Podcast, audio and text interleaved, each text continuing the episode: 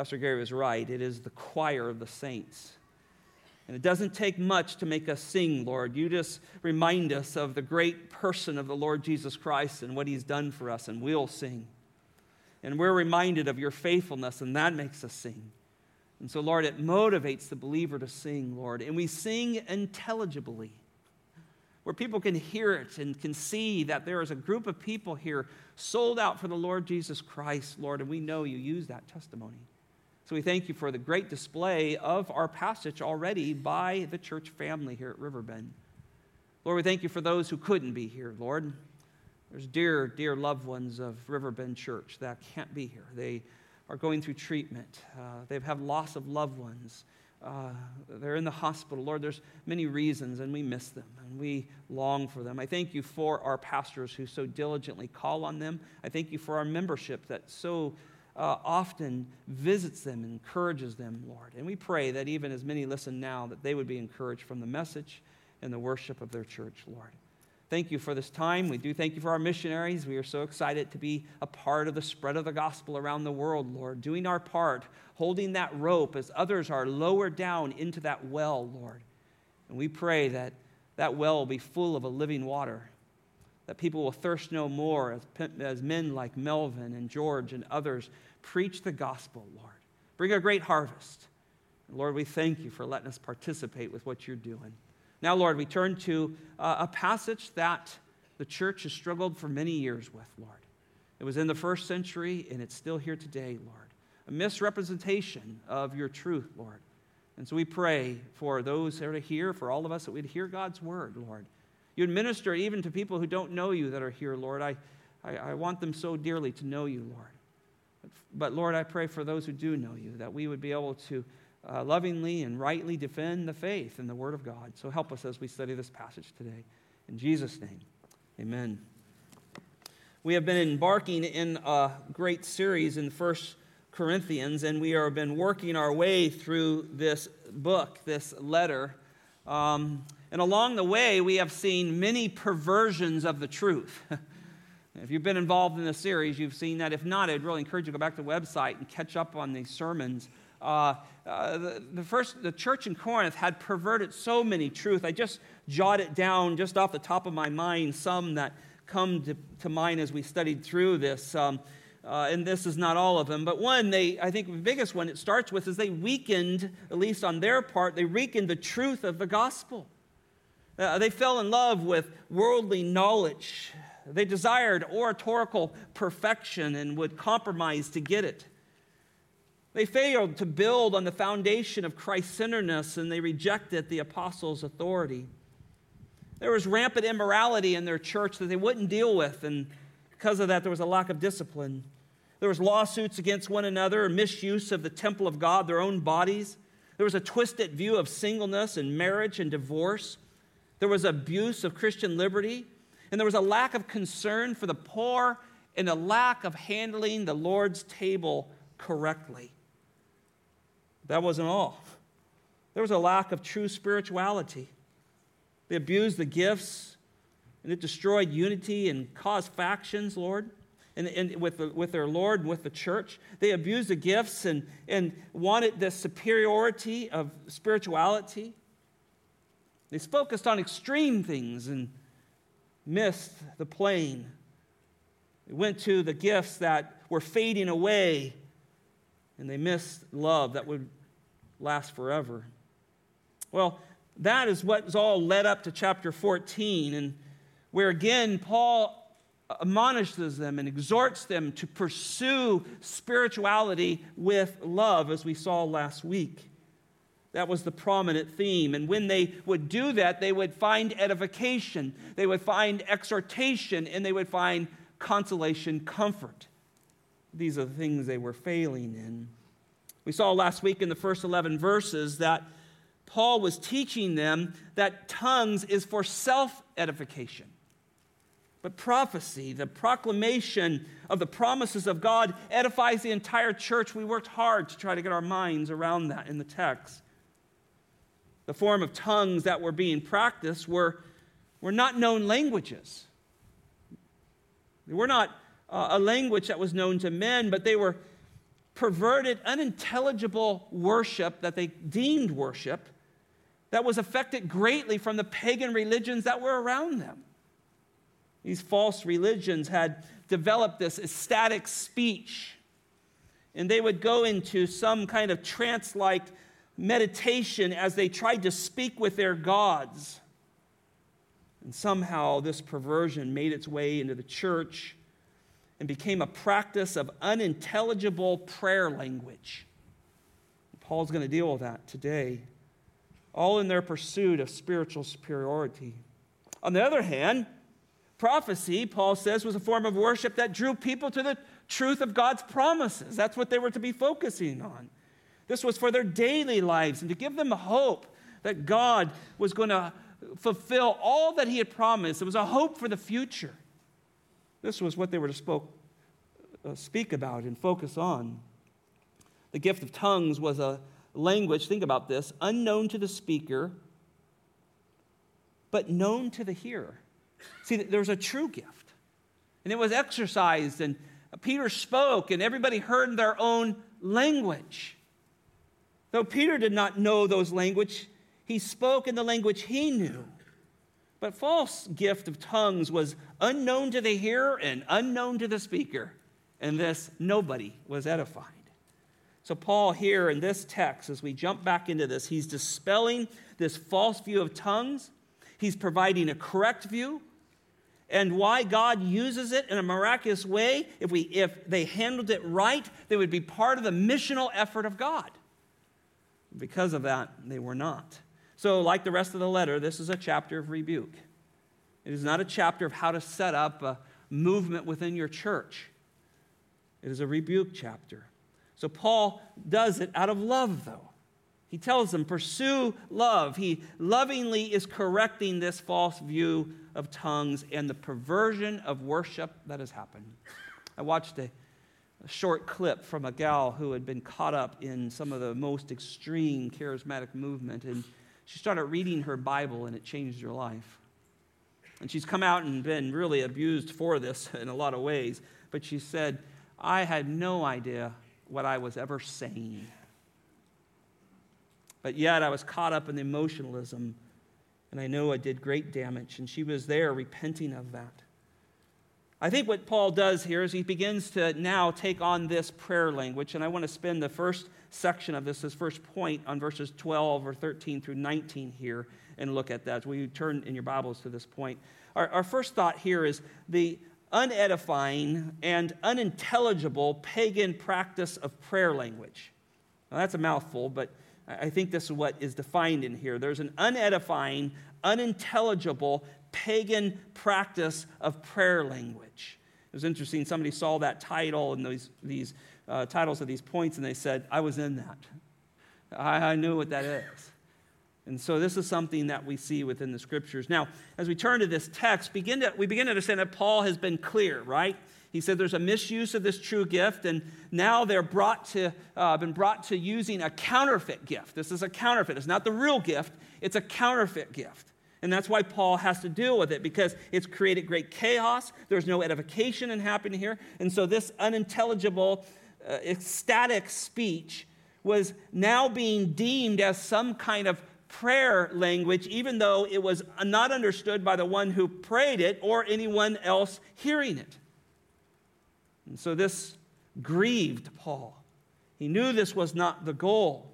And as noted last week, that the passage is absolutely clear, isn't it? When we read it, we go, well, that's pretty clear.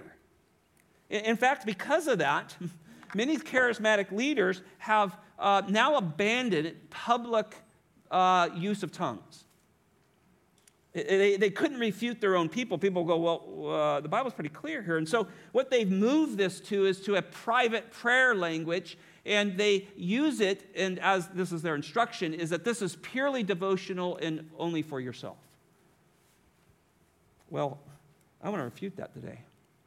And I want to show that that's not what the Bible's teaching.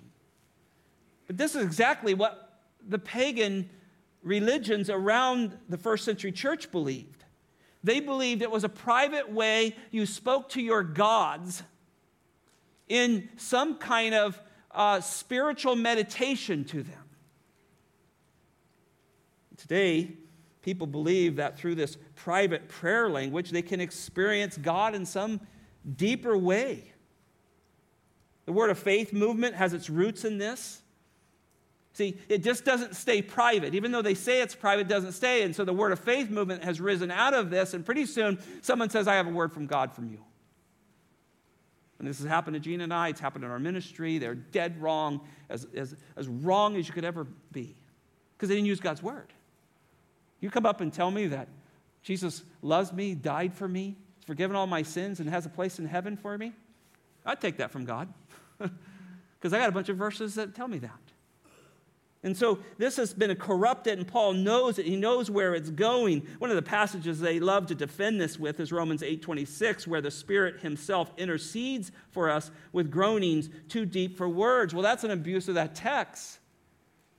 That, text is qualifying the believer who has the Spirit of God. And, and it is a simple text that brings great delight to a believer because there are times we suffer through such difficulties. We don't know how God is going to solve something that we sit there and just say, Oh, God, I don't even know what to say. But the Spirit is there for you, communicating on your behalf and not in some prayer language that you or nobody else would ever understand. It's just the blessing of being a saved person who now is the home of the Spirit of God. And yet, that verse gets abused constantly in this subject. Well, throughout 14, and this is very important to understand, I, I, highlighted this a little bit last week, is that Paul uses the word tongues in plural anytime he talks about languages. So when you see in this text, and you can see, like in, say, verse 5, now I wish that all spoke in tongues, plural. Glossa, plural. Languages, known languages. The, the person speaking it knows the language. Um, the person that hears it is in their language. That's the miraculous gift that we're talking about. But whenever the word tongue is used in the singular, it's speaking to the reference of this pagan influenced false form of worship. Verse 4 the one who speaks in a tongue, singular, edifies himself. It's no good for anybody. It's no profitable, not profitable. Verse 13, we'll see this in a minute. Let every, therefore, let one who speaks in a tongue uh, tongue pray that he may be interpreted. There, nobody understands it. It's something that is this um, uh, form of speech that the guy doing it and the person hearing it doesn't know. So as you go through that, keep that in mind. Now, I believe verses 12, 13 through 19 dispel all of this myth. In verse 12, notice you remember that he said, It's a barbarian to me. You sound like barbarians. I, I finished with this last week. Bar, bar, bar, bar. It makes no sense not edifying, not ex- exhorta- exhort, exhorting me, and it's certainly not comforting me when you sound like that. And so Paul starts out this way in verse 12 so also you. So also you. This is the problem. But because Paul loves them, Paul loves this church. And I think what he's saying in verse 12, as we looked at it, so also you, since you are zealous for the spiritual gifts, seek to abound for the edification of the church because he loves this church and he believes in them and he believes they're zealous to be spiritual people. He says, stop seeking your own self edification and seek to edify others. It's, it, he sees that it's destructive to this church, it's destructive to the lost, it's destructive in every manner. And so he graciously chides them. See, love has driven Paul to see the best in these people, even though he's rebuking them. But now Paul says when you go to prayer, ask God to give you a gift, the gift that builds up and is fruitful and edifying for those around you. Look at verse 13. Therefore, let let one who speaks in a tongue, this is ecstatic speech, if, if, you, if you're going to do this to show that there's a problem here, you've got to have an interpreter. Instead of Instead, you are speaking in a tongue of some kind of prayer language. You're doing it without interpretation. It's unloving to the church. It's unloving to the lost. It's not edifying. It's not exhorting, and nobody's comforted. Stop doing it. it's pretty clear, isn't it? And yet, whole organizations and ministries have been built around this. And yet the Bible says this is false. Well, here's the reason why. Look at verse 14. For if I pray in a tongue, my spirit prays. My mind is unfruitful, but my mind is unfruitful. So if I pray in a tongue singular, my spirit prays, but my mind is unfruitful. Now, notice that is a small s spirit. That is not the Spirit of God. In other words, Paul is saying, I am not praying in conjunction with the Holy Spirit. I'm praying in conjunction with my own spirit, my fleshly spirit, which is not controlled by the Spirit. It's controlled by my flesh and my mind, my fleshly mind. And I am not speaking in the mind of Christ. That's what he's saying here. And it's so important to go back to chapter 2, verse 16, as he de- uh, debates against another argument. Uh, he says, But we have the mind of Christ. So he says, when you do these things, you're speaking in your fleshly mind. You're not speaking in the mind of Christ that we receive at salvation. And that comes in conjunction with the work of the Holy Spirit and his residing with us in the scriptures. Now, notice the results of this, verse 15 and 16. There's a result of this. This unfruitful labor, there's a result. What then is the outcome? I will pray with the, with the Spirit, and I will pray with the mind also. I will sing with the Spirit, and I will sing with the mind also. Otherwise, if you bless in the Spirit only, how will the one who fills the place, uh, who fills the place of the ungifted say Amen at the giving of thanks, since he does not know what you are saying?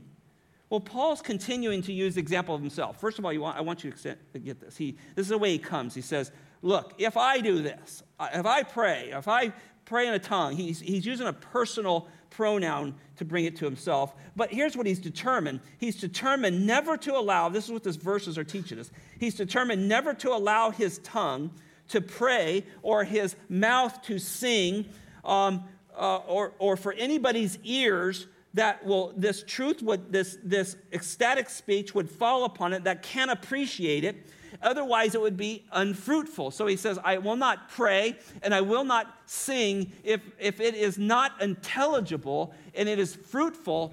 I will not do it. He's just making a clear, flat out statement here. Now, Paul says that he's made up his mind. I'll never give a message, I'll never pray, I'll never sing without the assurance that those who hear it understand.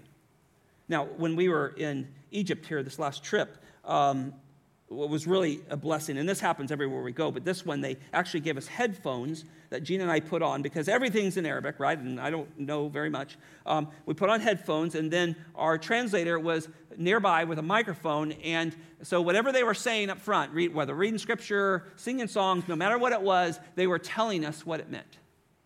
That was really nice, right?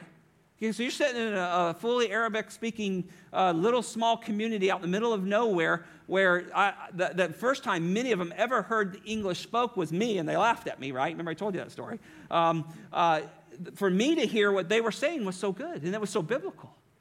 And I appreciate that. Many times I'll be down with Melvin or somewhere around the world, and they'll sit somebody next to me uh, in Gina, and they'll, they'll just tell me what's going on because they don't want me to not be profiting from what they're saying. You see how that is very plain, very, very easy to understand that. That's good things. But also note the context of prayer and singing displayed, displays that Paul says, look, this is a public worship, right? You can't miss this in the text. They're praying, they're singing, they're speaking. The context here is public worship. And in that public worship service, they had greatly distorted it. And notice in verse 16 that Paul drops, look at this, he drops his, his personal pronoun. And what does he do? He picks up them. Otherwise, if you, if you do this, the ungifted person will not understand. Now let's handle that word ungifted here in verse 16. Uh, this word refers to the Christian, particularly in this passage here, who's in this public worship service, and he hears this unintelligible tongue from the speaker. He is unable to understand it because he's ungifted to interpret it. He doesn't know that language. And so there, there, and there's no one there to explain it to him. So he's, he's there. So his ungifted does not mean uh, that, he's, that he's just, you know, doesn't have any gifts at all. It means he's sitting there and he's now completely unaware of what's going on. Now, the word ungifted, now this is, this is strong. Buckle up for this one. The word ungifted, we get our English word idiot from it. I know.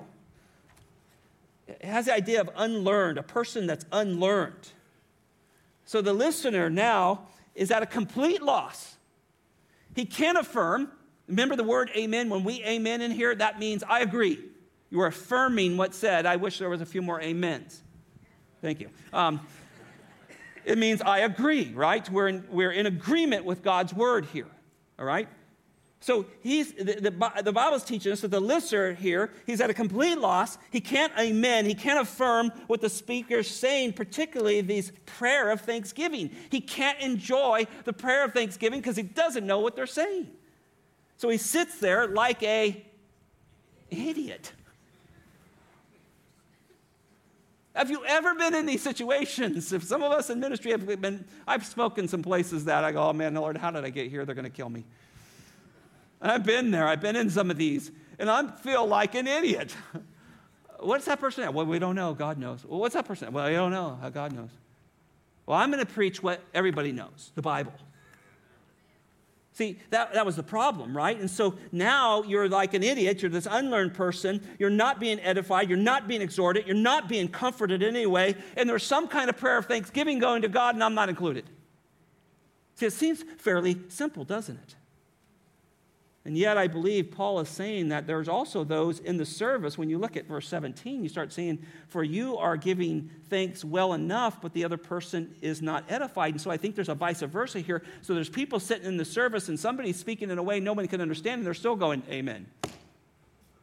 Well, what did you just amen to? The choice of the restaurant you're going to afterwards? I mean, you have no idea. And so Paul's saying, don't affirm something you don't understand, so let's not speak in a way that people don't understand. Let's be clear and intelligible and speak the truth in love. So, Paul himself, and I think what he's doing here is he's promising, Paul's promising he would never be involved in this kind of situation.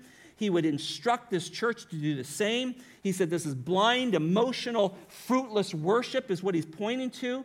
And it seemed very common in this church, and it's very common in hyper charismatic churches today. And I want to say something here that you might, I hope you can understand it. I love reaching charismatics with the truth.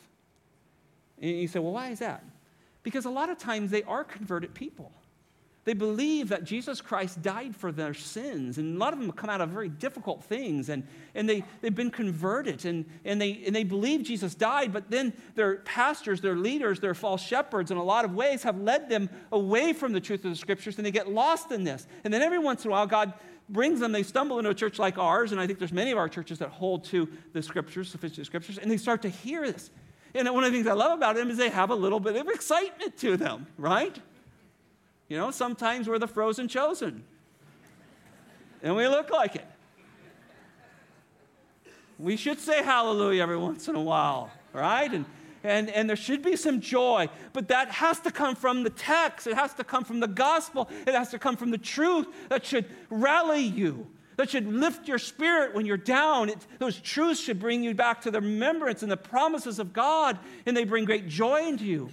People often ask me, God, why are you so wound up? Because of this. the more I study it, the more I can't control myself. I just want to tell you how great Jesus is, how great his word is. And so I think Paul's instruction is so clear here. This has never been my goal. I do not want to participate in unintelligible speech that is contrary to the will of God. I don't want to be a part of it. And he's warning them. Look at verse 18. I thank God I speak in tongues more than you all. Whoa. I mean, clearly, he's defending his apostolic strengths, right? His apostolic gifts. He's defending his, his giftedness. Most likely, there's somebody there that's accusing him that he doesn't have it, or they're jealous of his position. I don't know what it is, but he's, he's clearly defending it.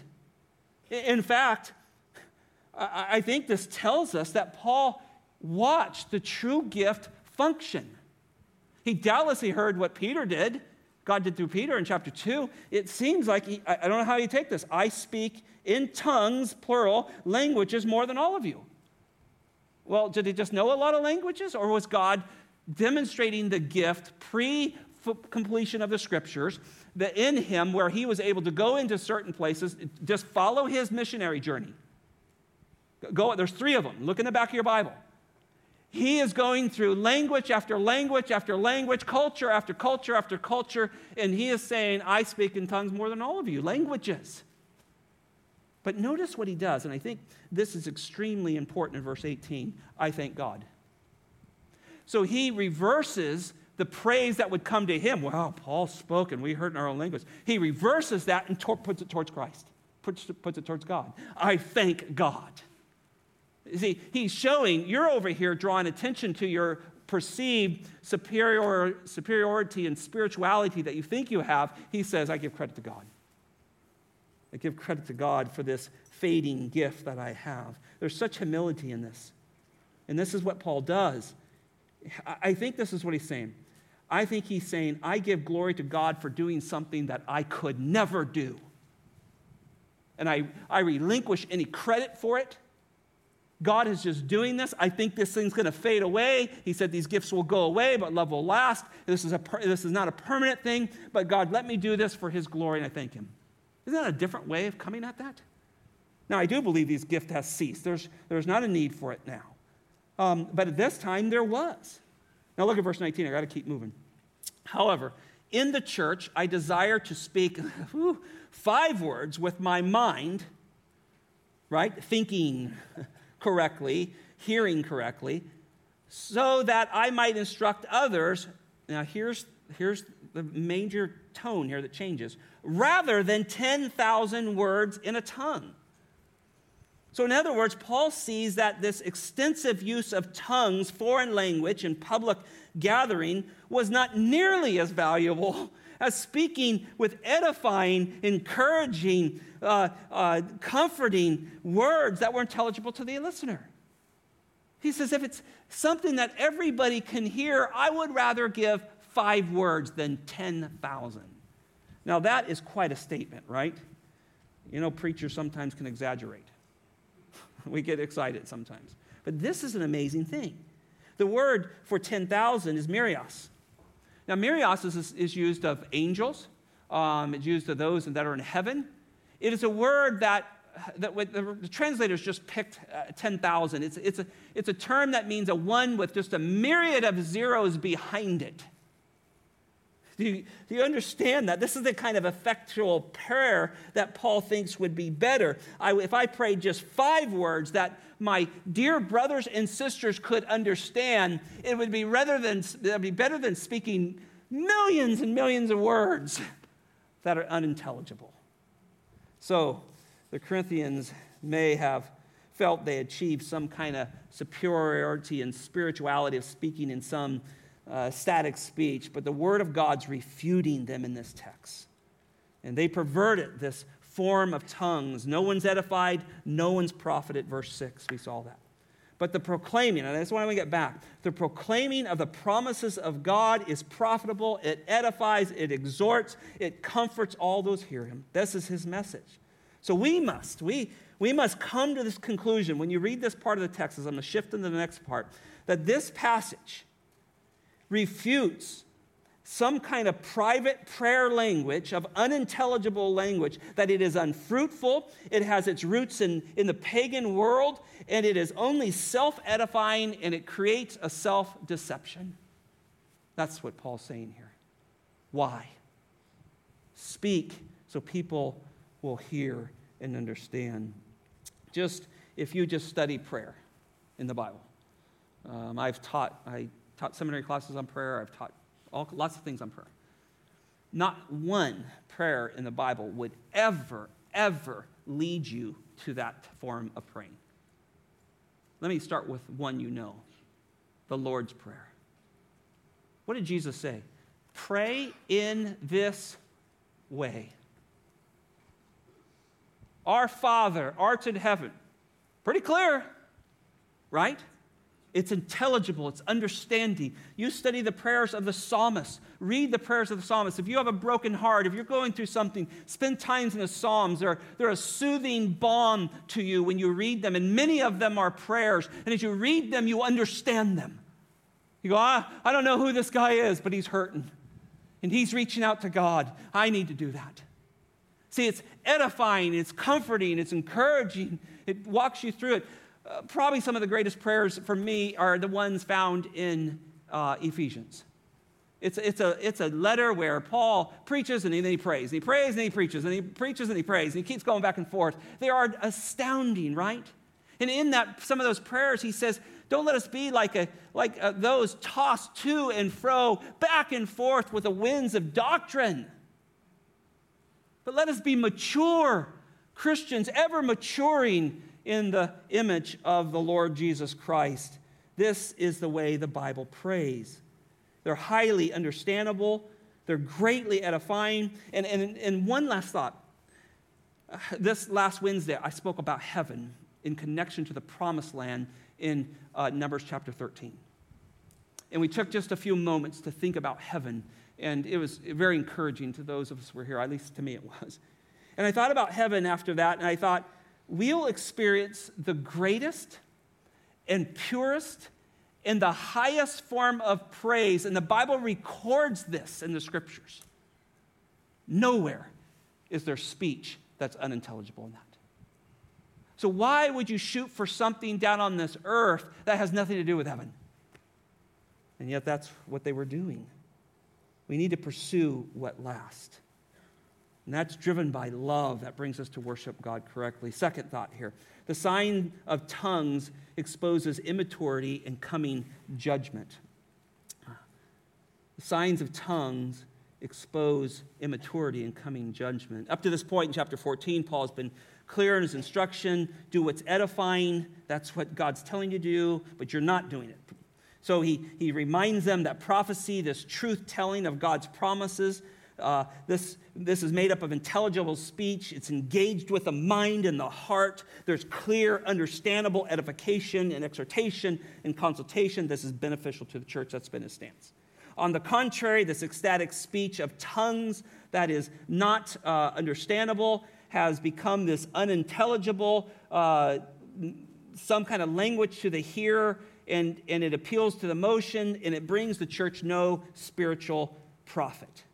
But now, through the inspiration of the Spirit, he's going to lead us to the focus of the key point that he raised in verse 19. In the church. Notice that in verse 19.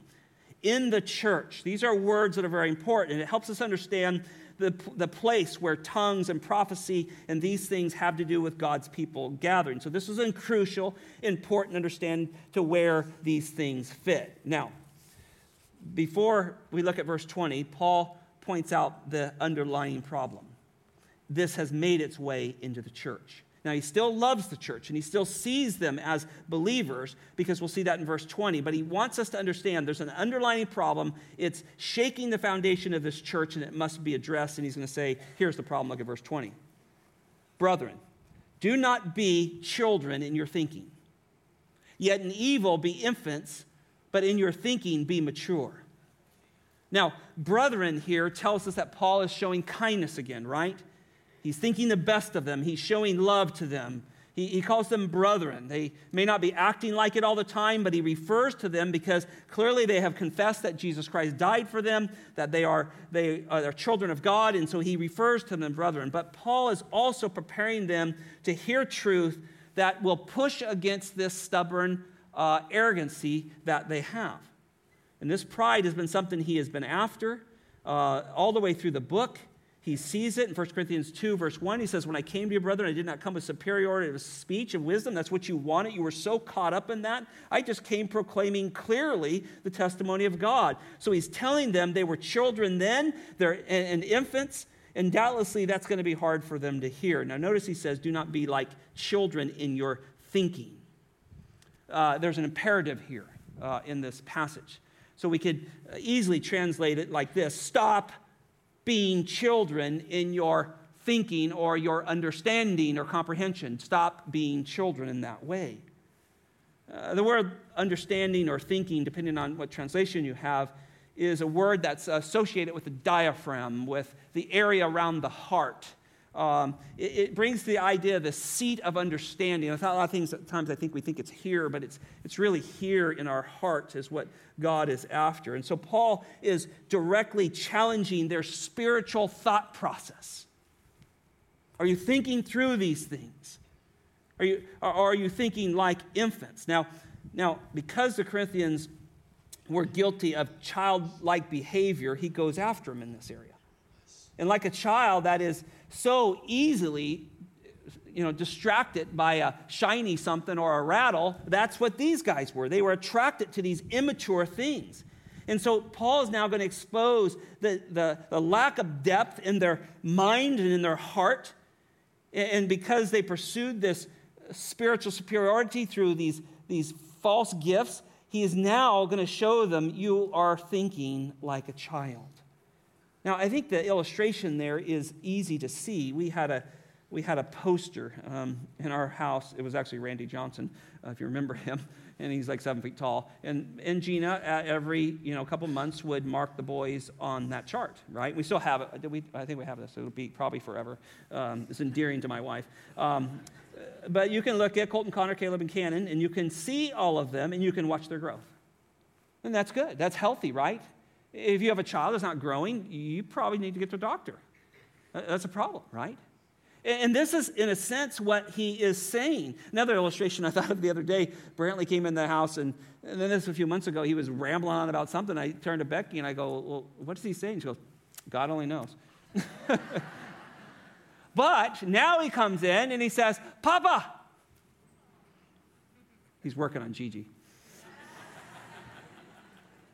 He said apple the other day. Well, what's happening? See, the mind now is growing, the mind is strengthening, and the mind's connecting to uh, the nerves that go to the tongue. And, and now he's formulating thoughts and he's growing, right? And pretty soon we won't be able to shut him up. Because that's what two year olds do. Why this? Why that? Why this? Why that? See, this is what they weren't doing. They weren't progressing in their spiritual growth, so Paul has to refer to them as children. Now, if that first phrase in verse 20 wasn't bad enough, the second one is tough. Yet in evil, be infants. Now, an infant, this term exposes even a younger age, right? He says, not only are you children, you're infants. And then he attaches the word evil here, which is a word for wickedness. It reflects depravity. And so he makes this comparison between children and infants. And it's Paul's way of saying that you're not maturing in the areas you should be, and so they become evil. In the areas you should be maturing in, you're not, and your hearts and minds are not growing like the mind of Christ. You're staying where you should not be. They wanted to live in some infantile, experiential emotionalism through mindless worship, and the result was evil. And you say, well, Scott, how evil was it? It was so evil that you withheld the only thing that could save a person, which was the gospel, the clear presentation of the gospel, and they couldn't hear it in their own language. That's pure evil. You withhold the truth of eternal life from somebody, there's no more evil than that, and that's what Paul's getting at. You spoke in a tongue and nobody understood it, and that person needed it. God sent that person there and they didn't understand it. Ooh, I think this, I think what Paul's getting at, I think he took this from the book of Jeremiah, chapter 4, verse 22. For my people are foolish. This gets rough. They know me not. They are stupid children and have no understanding. They are shrewd to do evil, but to do good they do not know. I think that's where he got it from. And I'm not alone. He, see, he saw that they had become these infantile children and they were hurting the flock. So he's exposing this Corinthian spiritual immaturity, and that's been the theme of his letters all the way through. Now, the Corinthians had failed to mature um, because of that pride, right? And so he's starting to expose this. So he uses a really unique way. Look at verse 21. In the law, it's written, by men of strange tongues, by the lips of strangers, I will speak to this people, and even so they will not listen to me, says the Lord. So when he says here, he says in the first phrase, in the law, he, in a sense, is summing up all of the Old Testament that he quotes many times. He quotes Isaiah six times in the book of 1 Corinthians, and this is one of them. So he turns to the book of Isaiah, and, and for sake of time, as that clock's battling me again, um, I just want to tell you what Isaiah 28 is about. Uh, he, he brings this passage to describe the rebellion of the nation of Israel. And he wants them to see how God, what ways God brought judgment upon them. And so when you go to Isaiah chapter 28, King Hezekiah is ruling at this time. Judgment is still quite a ways off. It's probably 100 years off. It's, it's, it's the southern, this is the southern kingdom because the northern kingdom has already gone away. They're fat and happy. The, the nation is prospering. But he's warning them that the exact same thing is going to happen to, to them that happened to their northern tribes, their northern brothers. Because just some 25 years earlier, the northern tribes were hauled away into captivity by a strange tongue, the Assyrians. And so this phrase, strange tongues, plural, and by lips of strangers. This, this is referring to the foreign uh, language of the Assyrian tongue. And so God used this in 722. He brought them, they crushed the northern tribes, hauled them off into slavery, and now they were captive and they had to take instruction, and their masters spoke in a language that was not theirs. Ooh. See, he's getting serious here. And now the prophet was warning them, the, the, the, southern tribes, he's warning the tribes, going, What happened to them is going to happen to you. Judgment will fall upon you. And if you don't obey God, you are going to feel his punishment through foreign language. So, what is he doing here? He's helping them understand that tongues was a form of punishment that God had used. If you look at that passage, those who are flipping over there, verse 9, they just mock him. They mock Isaiah. Oh, and things are great. The economy's great. We're doing great. Northern kingdom's gone. We got more room. They don't want to listen to him.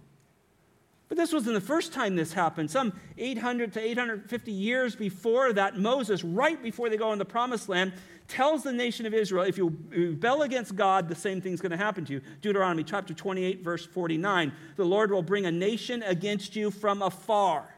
That tells you it's not a neighbor. From the end of the earth, as eagles swoop down, a nation whose language you shall not understand. So you have to deal with this text in verse 21. You can't just say, why does he drop this text into the middle of this argument? You, you, you have to do this. And so, why is he doing it? Because he's showing this is why I brought tongues. One of the reasons that I use tongues is for judgment. And that's not all. A hundred years after Isaiah prophesied, Jeremiah has now come because the judgment that God promised would come to the north come to the southern tribes like it did to the northern tribes is now there, and it's in the form of Nebuchadnezzar, a Babylonian. Babel, Babel, Babel. Do you get what he's doing here? Jeremiah God speaking through Jeremiah 5:15 says this, "Behold, I am bringing a nation against you from afar, a house of Israel, uh, O house of Israel, declares the Lord. It is an enduring nation, it is an ancient nation, it is a nation whose language you do not know, nor can you understand what they say." Wow.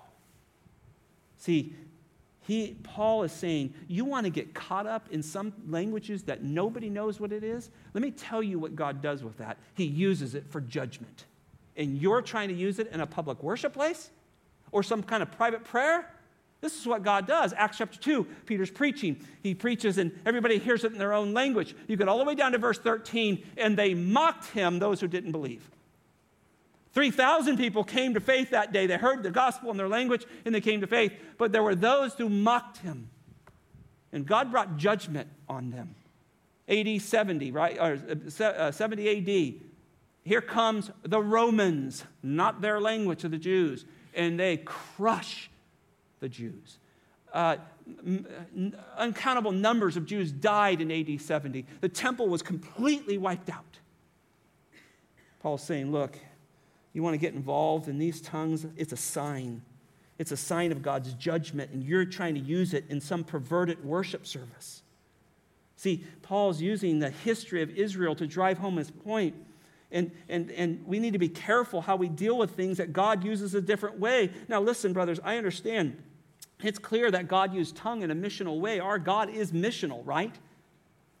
But, but this is not how he was using it. He used clear, intelligible, understandable tongues, languages for people to hear.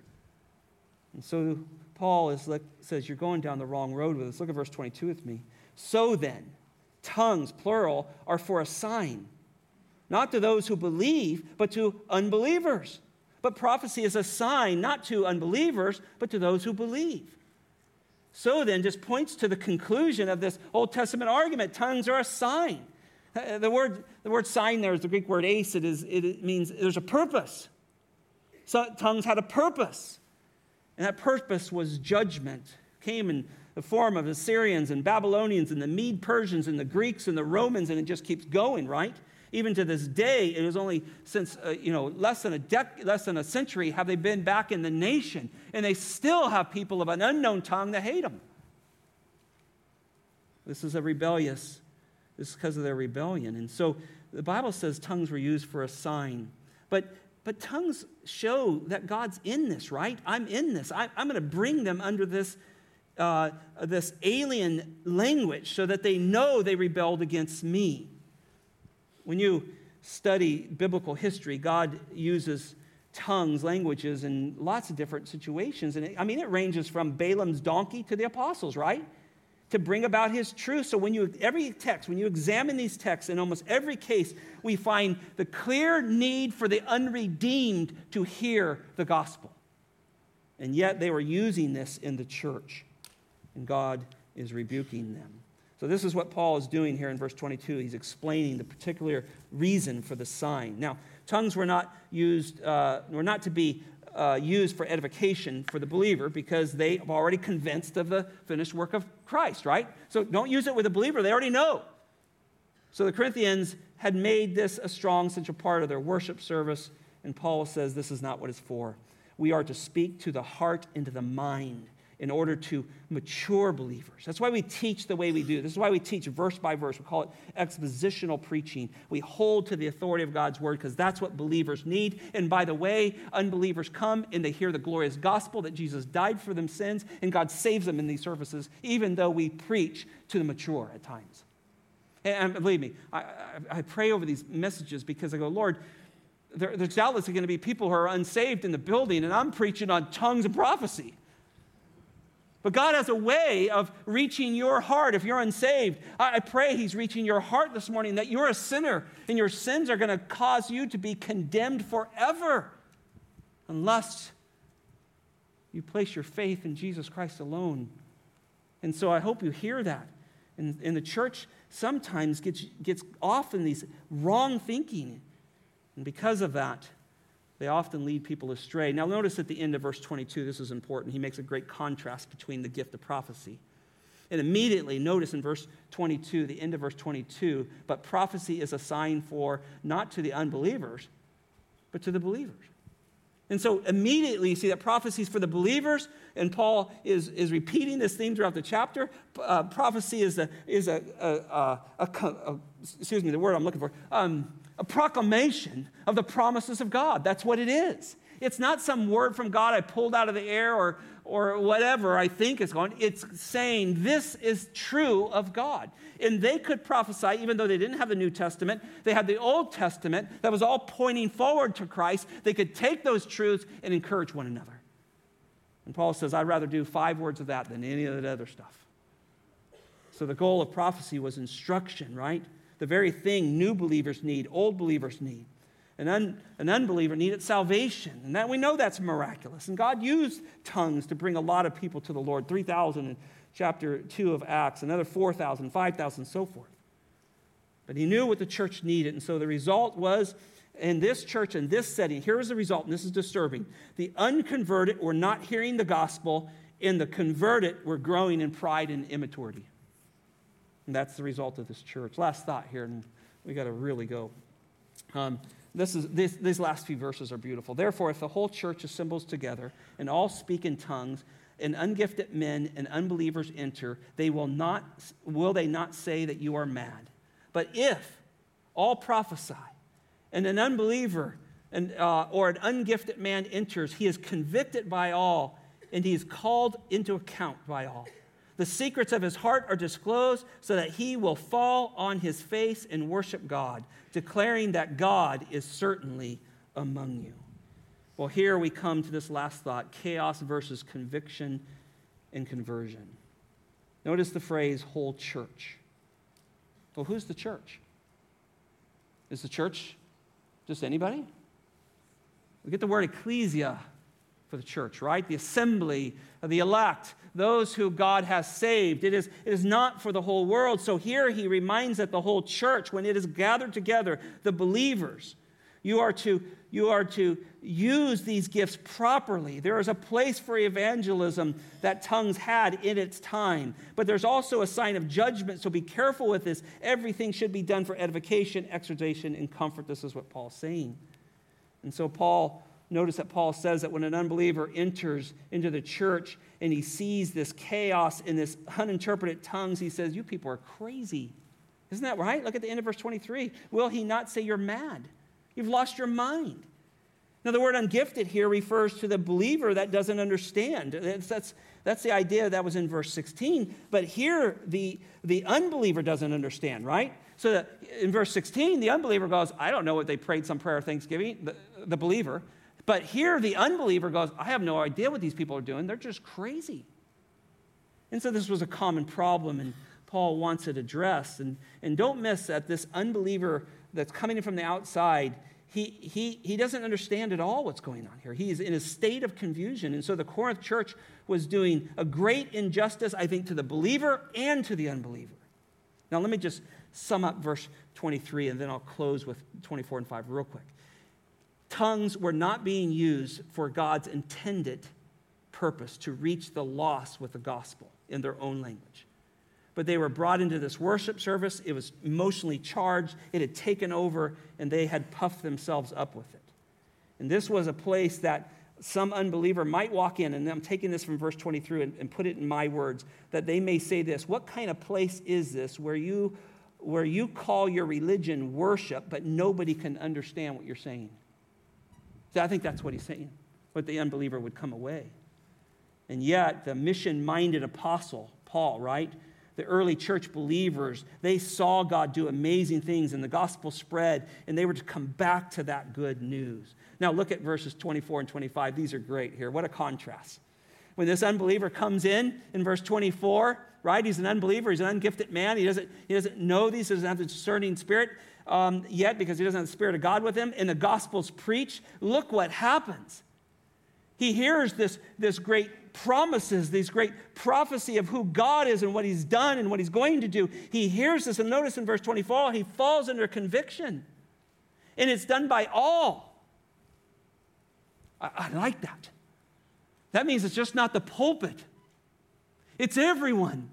They, they come into a church like ours and people are gracious and kind to one another and they're talking about the greatness of God and they're, they're praying with each other and people are hurting and people are caring for them and they're speaking of a God who can deal with sin and can deal with our hurts and, and can help us. And the, and, the, and the unconverted person says, I don't know what's going on here, but I want this. I want this. And that's the idea here. And notice what happens the secrets of his heart are disclosed. See, I think this is exactly what happened in chapter 2 of Acts when they preached the gospel. The people said, cried out to Peter and the apostles and said, What must we do to be saved? See, when we stay preaching the gospel in intelligible truth from the Word of God, God uses that to reveal the secrets of the heart, and people confess, repent, and get saved. And notice it says he will fall on his face and worship God. Isn't that what we're after? Isn't, isn't that what we're part of? Gathering more worshipers. God is doing that, gathering more worshipers who fall on their face and say, God, you are the only way. You, you sent your son, he did what I could not do. Thank you for giving me saving faith. See, that's what he's after here. That's the goal. And so, as I close, let me ask you just a couple of questions, and then we're going to sing a song. This morning, can we say of ourselves, and I want you to really work through this, has my presence at today's worship service been edifying to those around me? Good question, isn't it? Am I edifying those around me? Have the words that have come out of my mouth, the way I greeted somebody around me, the willingness to give up my seat and slide to the middle? I threw that one in. the joy in my singing, the attentiveness of my listening, the prayers that I have given, the pursuit of love of others, was it profitable and was it edifying and comforting to those around you? What are you going to say when we're done here, when we sing that last song and we close in a benediction? What's going to come out of your mouth to the person next to you? What's going to be your speech at lunch and so forth? Is there edifying? See, that's the goal of public worship that we edify one another, we build one another up in the faith in the Lord Jesus Christ. And listen, I believe that many of you, by the grace of God, can say, Yes, this is why I came, this is what I'm doing. I want to dogmatically pursue love and love those around me. Amen? Father, thank you for the grace and mercy you give us to work through difficult texts, Lord.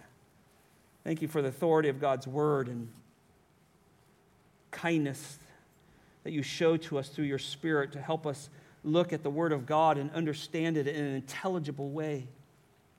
I thank you that it leads us to worship. We, we come away from this text and we're so grateful for what you have done. I pray, Lord, that each and every one of us will speak, respond, think, and love in ways that are edifying, ways that, that bring comfort to those around us, Lord. Now, comfort may be, Lord, we may have to say, oh, friend, uh, can I help you with that sin struggle? But everything we do, the way we listen, the way we speak, the way we minister to people around us, may it be edifying for your glory and for the good of those who hear it. In Jesus' name, amen.